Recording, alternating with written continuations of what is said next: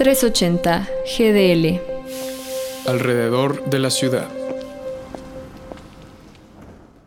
La cultura de la cancelación promueve suprimir, quitar el apoyo o atacar incluso a personas o empresas como consecuencia de algún comentario o acción que salga de lo políticamente correcto. La semana pasada, Guy Sorman, quien es economista, periodista, filósofo y autor francés, acusó a Michel Foucault, quien fue uno de los filósofos y sociólogos más importantes, de haber abusado sexualmente a niños en la década de los 60 cuando vivía en Túnez. De acuerdo con Sorman, existieron varios testigos de esto y a nivel personal dice arrepentirse de no haberlo dicho hasta ahora, que convenientemente el acusado lleva muerto desde 1984. Aludiendo a la cultura de la cancelación, el mismo Sorman, después de su acusación, estableció que admira profundamente el trabajo del autor y que Foucault no debe ser cancelado bajo ningún motivo. Y creo que aunque quisiéramos cancelarlo, que para empezar me pregunto si las personas somos cancelables, me parece que a este punto sería imposible pensar las ciencias sociales como lo hacemos sin sus aportaciones. En mi caso, aunque quisiera dejar de leerlo, seguramente aparecería en una de mis lecturas para la escuela, porque no es su vida la que pretende enseñarse ni la que resulta relevante. Me parece despreciable cualquier acto que vulnere o abuse a quien sea, sobre todo a las infancias.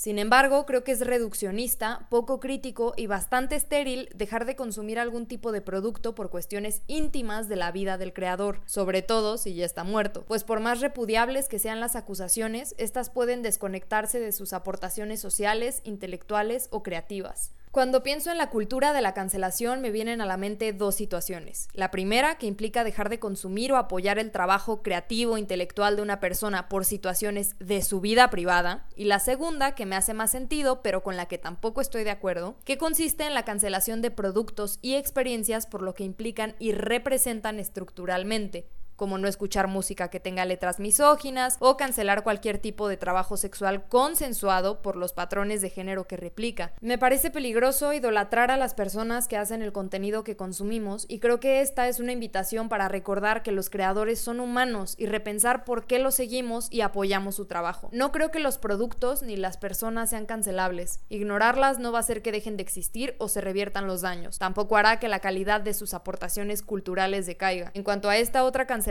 estructural de la que hablo, creo que es importante adentrarnos a las experiencias con un criterio condicionado al contexto de las mismas, entender el sistema en el que vivimos y reconocer que muy probablemente muchas de las actividades intelectuales y de ocio replicarán patrones que no son políticamente correctos, para lo que más que cancelar me parece que hay que criticar, reescribir y reconfigurar. Yo soy Úrsula para 380 GDL.